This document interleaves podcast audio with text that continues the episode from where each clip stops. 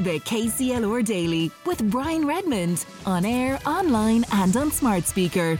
Joining us in the studio, a guest I got to meet a number of times in the build up to Christmas because over the last 86 days, the conflict in Gaza has raged, and who better to keep us informed, keep us up to date, and bringing us all that expert knowledge is Kieran Brennan, retired Major General. Welcome along to uh, the first KCLR Daily, the first guest of the year, Kieran. Thank you very much, Brian, and Happy New Year to you and to all of your listeners around Kilkenny and surrounding areas. Um, did you manage to balance having a nice, relaxing Christmas with keeping an eye on what was going on in the Middle East? Yeah, nice Christmas, nice family Christmas. But sadly, as we speak, war continued to rage, not just in the Middle East, but we also saw events in, in, in Ukraine mm. which show that there's no end in sight to that conflict either, unfortunately. That'll be two years. Um, two years February. on February the 24th, which was unconscionable when you think about it. Back two years ago, I was sitting in this studio the week after that conflict, and you know the presumption was the war would end, you know, pretty quickly. But here we are, two years and heading into the third year of that conflict, and it's getting worse and worse, it seems, because now it looks to be a deliberate targeting of civilians indeed from both sides yeah. saw the last couple of days. It's amazing. I mean, I spoke to so many of the aid agencies in the build up to Christmas, yeah. and we talked about the conflict in Gaza, yeah. we talked about the conflict in the Ukraine, but so many of them are at pains to point out that there's actually so many conflicts going on around the world that don't make the news cycles. Correct. If you look at, for example, the, the, the, the, the civil war in, in Sudan, which is raging at the moment between the government forces and what the Rapid Response Force, so-called Rapid Response Force, that is a war that has caused huge angst in, in Darfur, which had been relatively peaceful since the, the early part of the, the noughties, is now engulfed in conflict. And remember, Darfur was the trigger point for international intervention way back in, particularly for my time going to Chad, for example.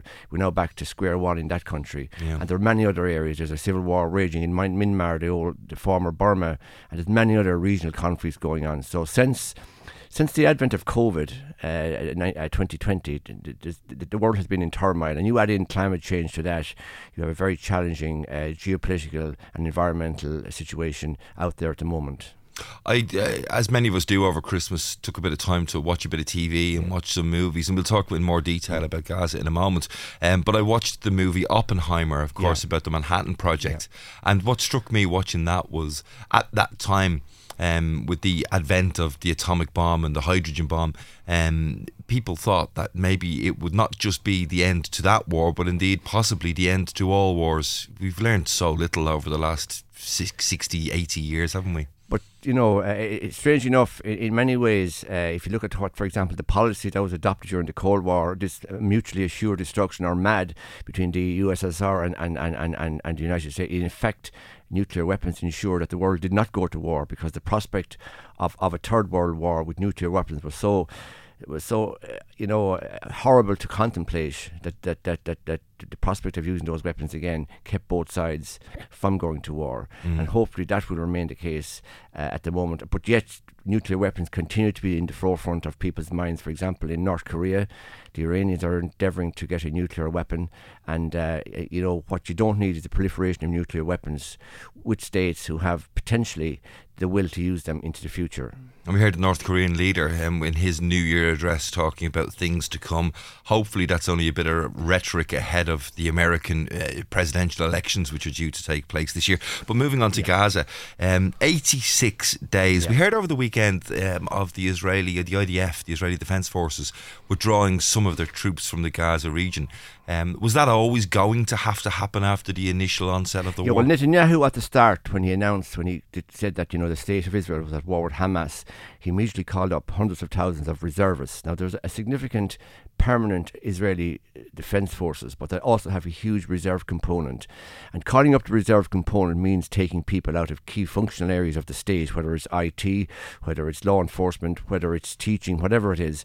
So it obviously has an impact on the economy.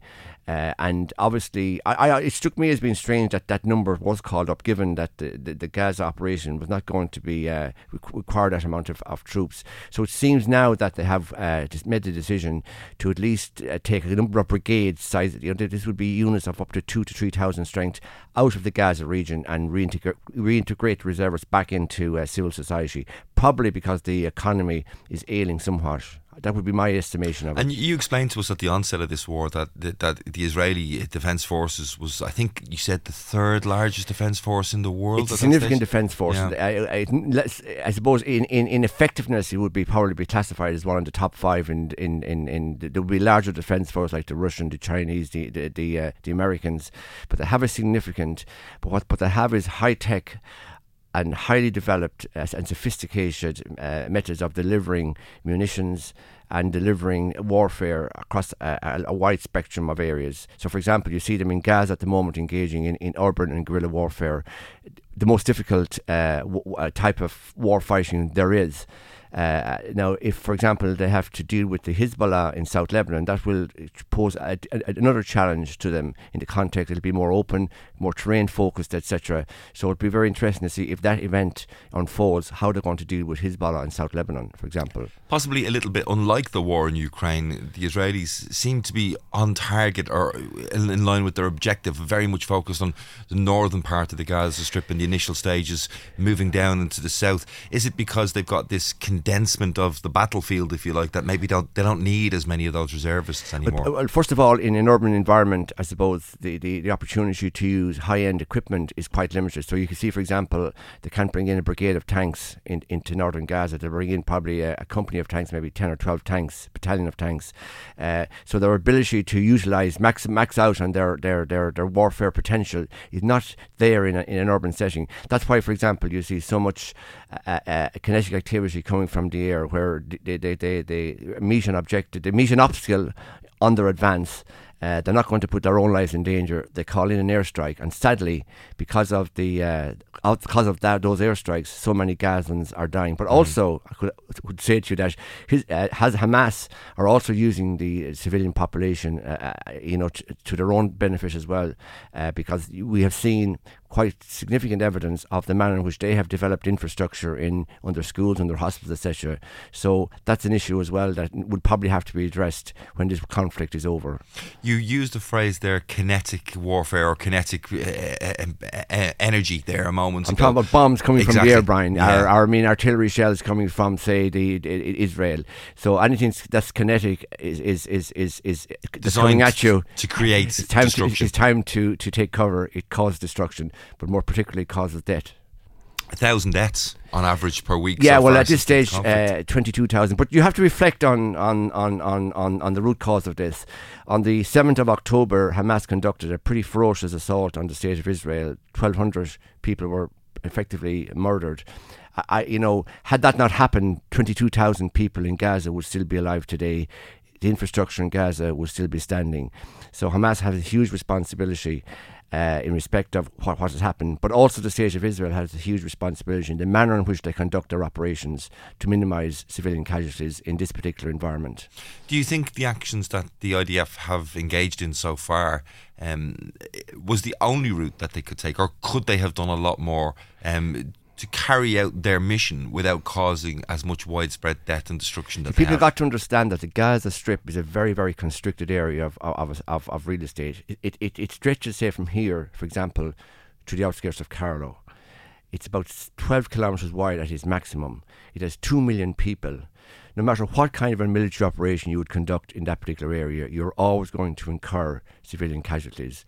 Uh, and uh, sadly, that has that has been the case. There was no, there was never going to be a situation where the Israelis were going to be able to go in to, to Gaza at any point and not uh, have civilian casualties. That sadly is is the feature, and we see that, for example, in, in, in, in, in Ukraine as well. That the first casualties of war are civilians, and primarily within that civilian cohort, women and children.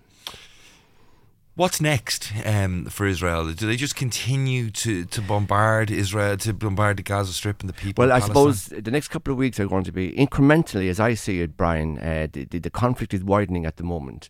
For example, you see, um, you see, for example, in, in, in, in the Red Sea, for example, the Houthis are now engaging in kinetic activity against warships in that region, uh, disrupting supply chain, and that has impact. That's going to impact us here in Ireland. You know, uh, in respect of our supply chains of, of consumer goods coming from, from the Far East. The Israeli ambassador recently to the uh, United Nations spoke about the actions of Hezbollah are reaching a point of no return in respect of what they're doing in is- in northern uh, in in Lebanon in respect of the Israeli settlements in northern Israel. What does that mean? It means potentially that this war could spread very very quickly into southern Lebanon, uh, which would be quite ferocious because back in 2006 the Israelis invaded South Lebanon and effectively they were fought to a standstill by Hezbollah for 34 days, which are which an event that's quite openly celebrated by Hezbollah in South Lebanon. And I've been to one of the memorials celebrating that particular event. So if, if the war was to spread, uh, you know, it could have huge implications for the wider Middle Eastern region. As for Gaza, Netanyahu, the, pre- the, pre- the president, the prime minister of Israel, his political fate is tied into a strategic success to my mind, in, in Gaza, which is the elimination of Hamas, the military elimination of Hamas.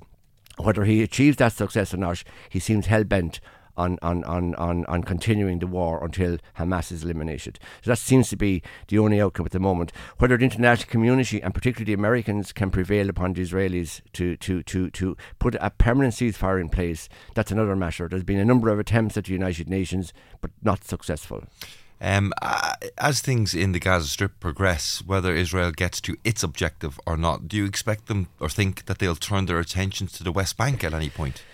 their attention is there in the West Bank. The West Bank, uh, we, we speak of the West Bank, the, the, Israelis speak of the West Bank as Judea and Samaria, the biblical lands given to the Jewish people by God many, many thousands of years ago. That is the genesis of the problem in the West Bank. The right wing, hardline Israelis see the West Bank Samaria and Judea as their land, and they want the Palestinians. So that's another uh, very, very challenging situation. To date, there's been over 250 uh, people from the West Bank, including up to 70 children, have died since the start, and that's kind of glossed over slightly. Yeah. There's a huge military presence in in the West Bank, and uh, that, but the international community, Brian, to my mind, have been very, very remiss over many, many, and indeed the Palestinians themselves, in not having this matter resolved. Having a two state solution where the Israeli people and the uh, Palestinians could live side by side. And it baffles me that there's no adult in the room that cannot see the, the absolute connection between the Israelis having peace and security on the one hand and the Israeli and the Palestinians having a freedom to to to conduct their own affairs and have their own country. On the other hand, it just baffles me that that cannot those two uh, uh, uh, competing interests cannot come together. Eighty-six days so far.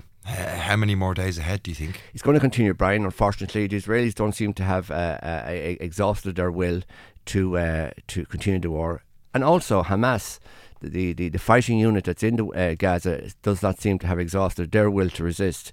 So until such time as, as, as, as both of them lose their will to resist, or indeed their will to, to continue to fight in the case of the Israelis, the war will continue sadly, and we'll be having this conversation. Again, unfortunately, a bit like the time I came in here around the Ukrainian war, mm. when we spoke about the, the war ending by midsummer of 2022 it's very difficult to predict. But it really will come down to how much pressure the Americans will ultimately be able to put on the Israelis. Retired. So there was one, one, just one last point, yeah. Brian. Sorry for I go. Sure, no one, one, one, pe- one group I haven't mentioned here this morning that are very, very important are the hostages that are still held.